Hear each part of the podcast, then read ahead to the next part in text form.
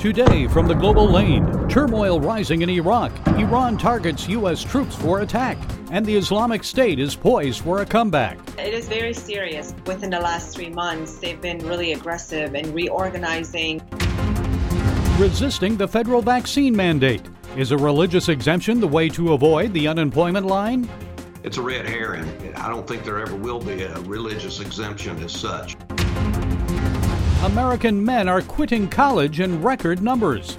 I can't say I blame any man for saying he wants to skip out on paying top dollar just to be demonized. And it's all right here on the global lane. Less than two weeks after the U.S. troop withdrawal from Afghanistan, pro Iranian forces responded by launching several kamikaze drone strikes in northern Iraq. One occurred on the 9 11 anniversary, not far from U.S. forces stationed near the Erbil airport in Kurdistan. American troops shot down two drones in that incident. Another drone attack occurred in a rural area outside of Erbil. And it's not only Iranian backed militias that are on the move in Kurdistan, Turkey shelled Kurdistan Workers' Party army positions near the northwestern Iraqi city of Zakho. With U.S. combat troops set to withdraw from Iraq by the end of this year, the Iraqi people, especially Christians and America's Kurdish friends in northern Iraq, may be facing even greater danger. Well, joining us to provide some insights is the founder and president of the Iraqi Christian Relief Council, Nobel Peace Prize nominee Juliana Taimoorazy. Juliana, it's good to talk to you again. So, congratulations on your Nobel nomination. And before we discuss that, First, tell me why you think these attacks are happening now, especially near U.S. troops on the 20th anniversary of 9 11.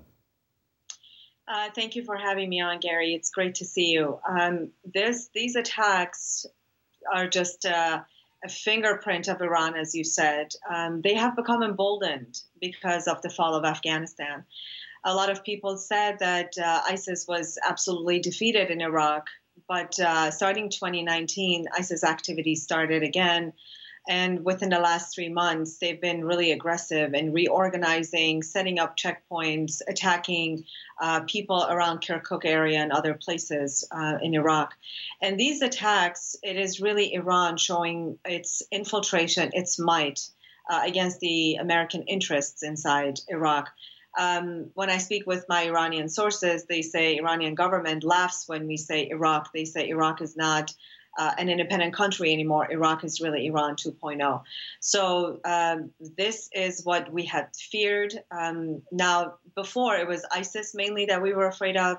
Today we are afraid of the Iranian influence in Iraq, and also there is uh, an army of uh, Shabak. Shabaks are um, a, uh, a minority group that has come about three, four hundred years ago to uh, Iraq, and they're backed by Iranians. They are wreaking havoc inside the Nineveh plain. So uh, before it was just ISIS we were afraid of, and Al Qaeda. Today it's the Iranian influence, the Shabak influence. Well, let's addition- talk about it. Let's talk a, a, minute about ISIS because when he recently uh, met with French President Macron, uh, Kurdistan President Barzani said the Kurds need help to fight Daesh, ISIS.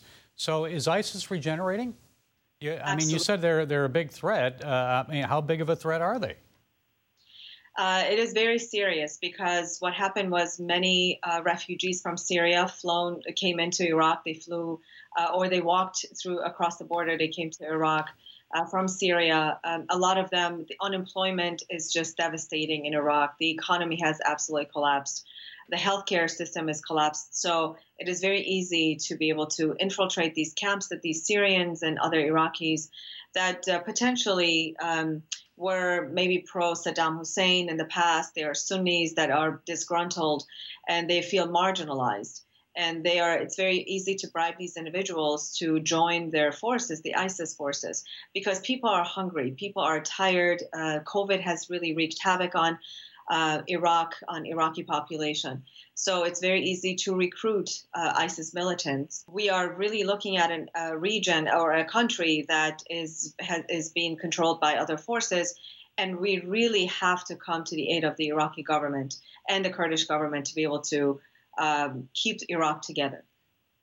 And Juliana, you were recently nominated for the 2021 Nobel Peace Prize for all the work you've been doing throughout the uh, years with the organization that you founded, the Iraqi Christian Relief Council. And I'd wish you luck, but it's really hard work, and God's blessings has gotten you to this point. So tell us a little bit about the mission of the organization. And I, I know you're continuing to help a lot of Iraqi Christians uh, throughout the region, not just in Iraq.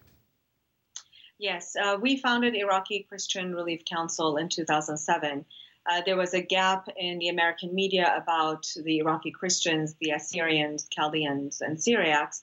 And we really across, travel across the world, especially in the United States, with a mission to raise awareness, educate everyone about who the Iraqi Christians are. We ask for prayers and we raise funding. We're not in doubt. We really heavily rely on people's uh, goodness and financial sacrifices.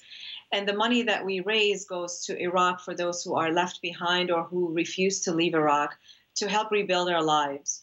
And uh, we also, as you mentioned, we help uh, refugees in Turkey, Lebanon, and Jordan who are living really in subhuman conditions.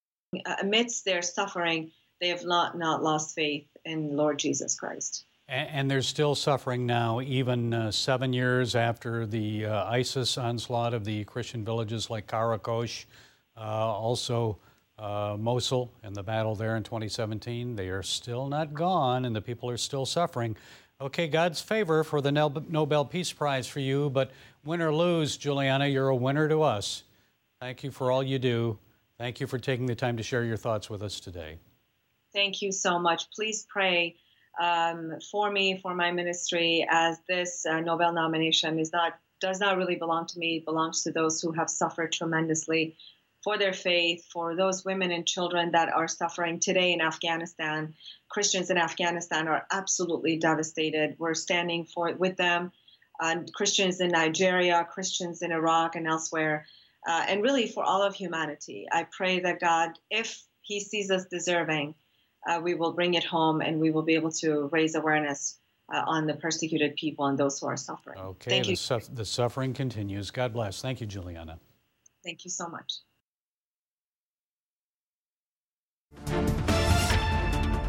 Here on the American home front, Arizona became the first state to sue the federal government over President Biden's COVID vaccine mandate. Arizona Attorney General Mark Brnovich contends the mandate violates the Equal Protection Clause of the U.S. Constitution because it discriminates against U.S. citizens. Brnovich argues that undocumented immigrants apprehended by federal law enforcement are not subjected to the federal vaccine requirement. Well, joining us with some insights about the vaccine mandate is Judge Phil Ginn. Judge Ginn is a former North Carolina Superior Court judge. He currently serves as president of Southern Evangelical Seminary. Judge Ginn, it's, it's great having you with us. So I know you've said that you support COVID vaccination, just not government mandates. So what do you think of the Arizona Attorney General's argument? Well, it's it's a very novel argument. I would not have thought about that uh, initially, but uh, he's exactly correct. That's one of the uh, uh great problems with this is that it's being it's not being applied uniformly uh, at all, and so that's that's a problem. But that goes only to a symptom uh, of the issue and not to the ultimate issue of the total government intrusion into the life of of her citizens. And and I'm sure you're concerned about a slippery slope here. What's what's the concern with that? Well, eh, you know, a lot of folks think that think maybe that the uh, idea of vaccination is is not that big a deal, but it's not a far stretch to see the government being able to intrude into our lives in, in areas like uh, euthanasia for uh, genetic uh, issues that might crop up. Uh, we're already seeing it in selective abortions, but what if those were forced on you by the government? What if the government said that you could only have one child because of, of uh, uh global cli- uh, climate change? And what, what if they took your child from you and placed them in some sort of foster home or other type of facility because you weren't educating your child in the way that the government saw fit to educate your child? It, it, it's just a scary time for us as particularly as Christians, because we're certainly seeing that in in the loss of our religious freedom as the government continues to intrude on that as well. So you see it as more a government intrusion, and a lot of people say it's unconstitutional. I, I know you believe that as well. So how then should federal workers and companies with 100 workers or more respond? Is civil disobedience the answer? Well, I think you're already seeing that, uh, Gary. Uh, the uh, coach at uh, the Naval Academy was terminated. He uh, had asked for a religious exemption. They denied it. And when he wouldn't take the vaccination, they fired him. Uh, that certainly is a form of civil disobedience. We at SES talk about natural law all the time as a part of our curriculum here, as I'm sure Regent University does as well. But um, we, we talk about things about being observant we use the word intentional to to uh, ask our students and ask those people we come in contact with to be aware of what's going on in their lives and be willing to pay a price if they uh, if they have a uh, have a belief that uh, something is wrong as I do in regard to this vaccination issue. Uh, then they need to be willing to pay a price for that. Maybe uh, we we put online the same thing that our um, that our forefathers did in, de- in the Declaration of Independence, where they said, uh, well, "We give up our fa- our fortunes and our uh, and our lives." Will people of faith be required to get a note from their pastor, rabbi, or imam in order to get an exemption? How is that going to work?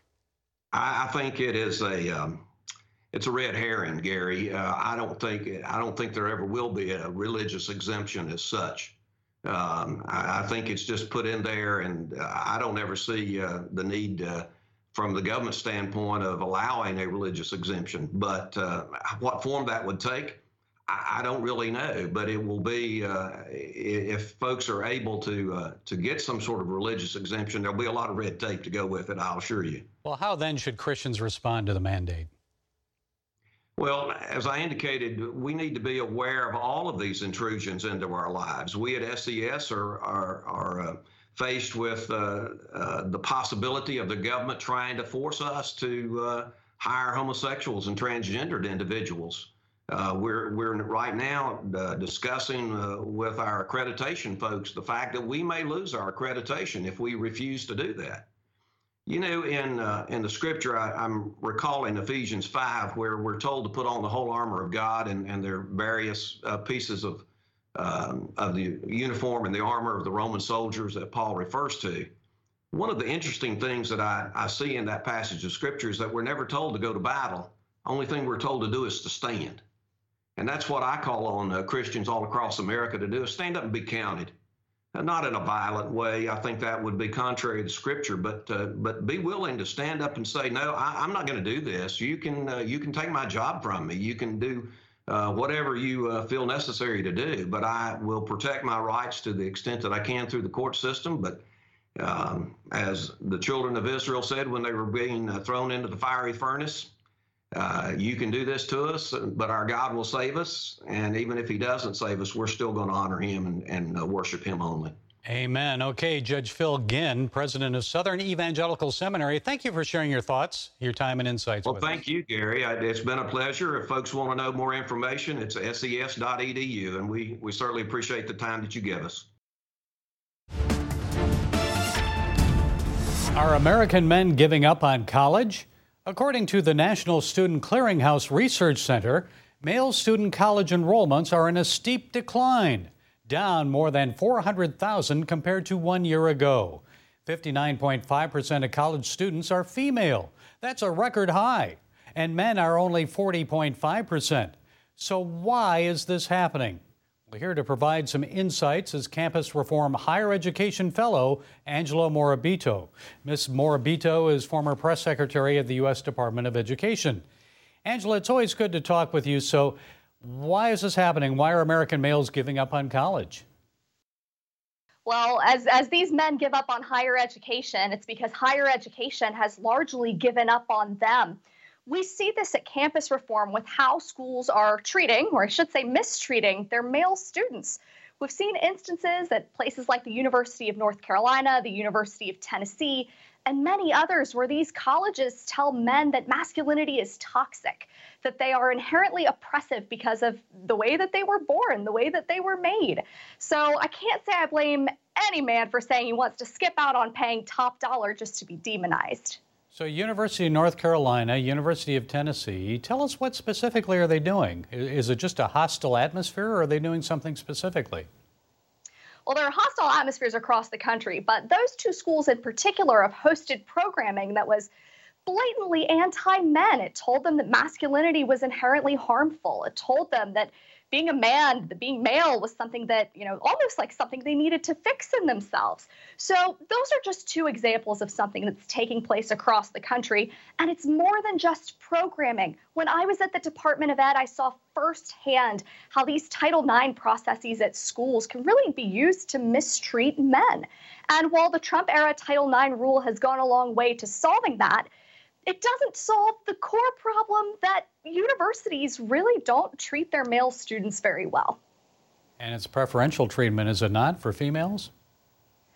Very much so. And look, gender equality, not a zero sum game. I think it's wonderful that colleges and universities want to help their female students.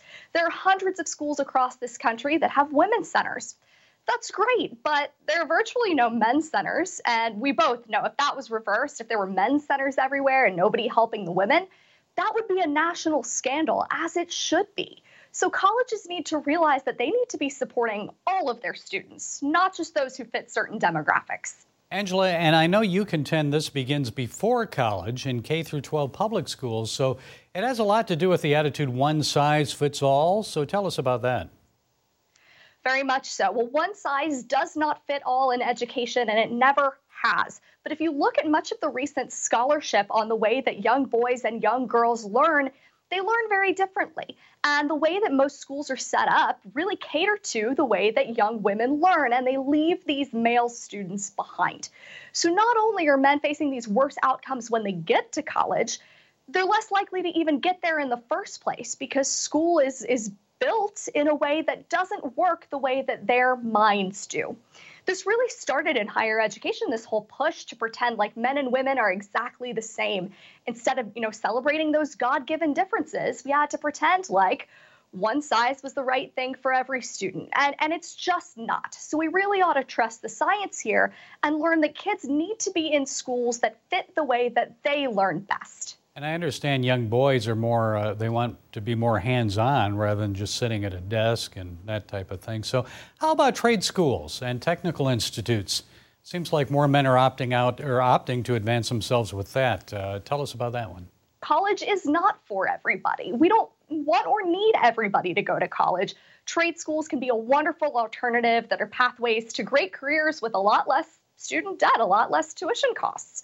So we see men flooding into these trade schools where, sure enough, they're more likely to cater to the way that men learn, which is hands on learning, learning by doing, as opposed to things that are more typically associated with the female mind, which is sitting at a desk and learning, reading quietly, uh, activities that you know we shouldn't be surprised to see men are, aren't finding their way in. And finally, Angela, quickly, how will fewer males getting college degrees affect American society in the long run? Oh wow, that is a huge question. Well, first of all, it affects it affects the job market, of course, because you know a lot of jobs do require bachelor's degrees. So that applicant pool is going to be majority female. Uh, second of all, you're going to see uh, America's future leaders, right? They're on college campuses right now. These institutions, especially at the very highest levels, are training America's future leaders. And if we want our leadership and our government to look like America and to really represent us, we should all be interested in, in you know, what the makeup of these schools are. Are they being fair in college admissions? Campus reform will tell you no. We've seen what's going on at Harvard where they're pulling strings based on race.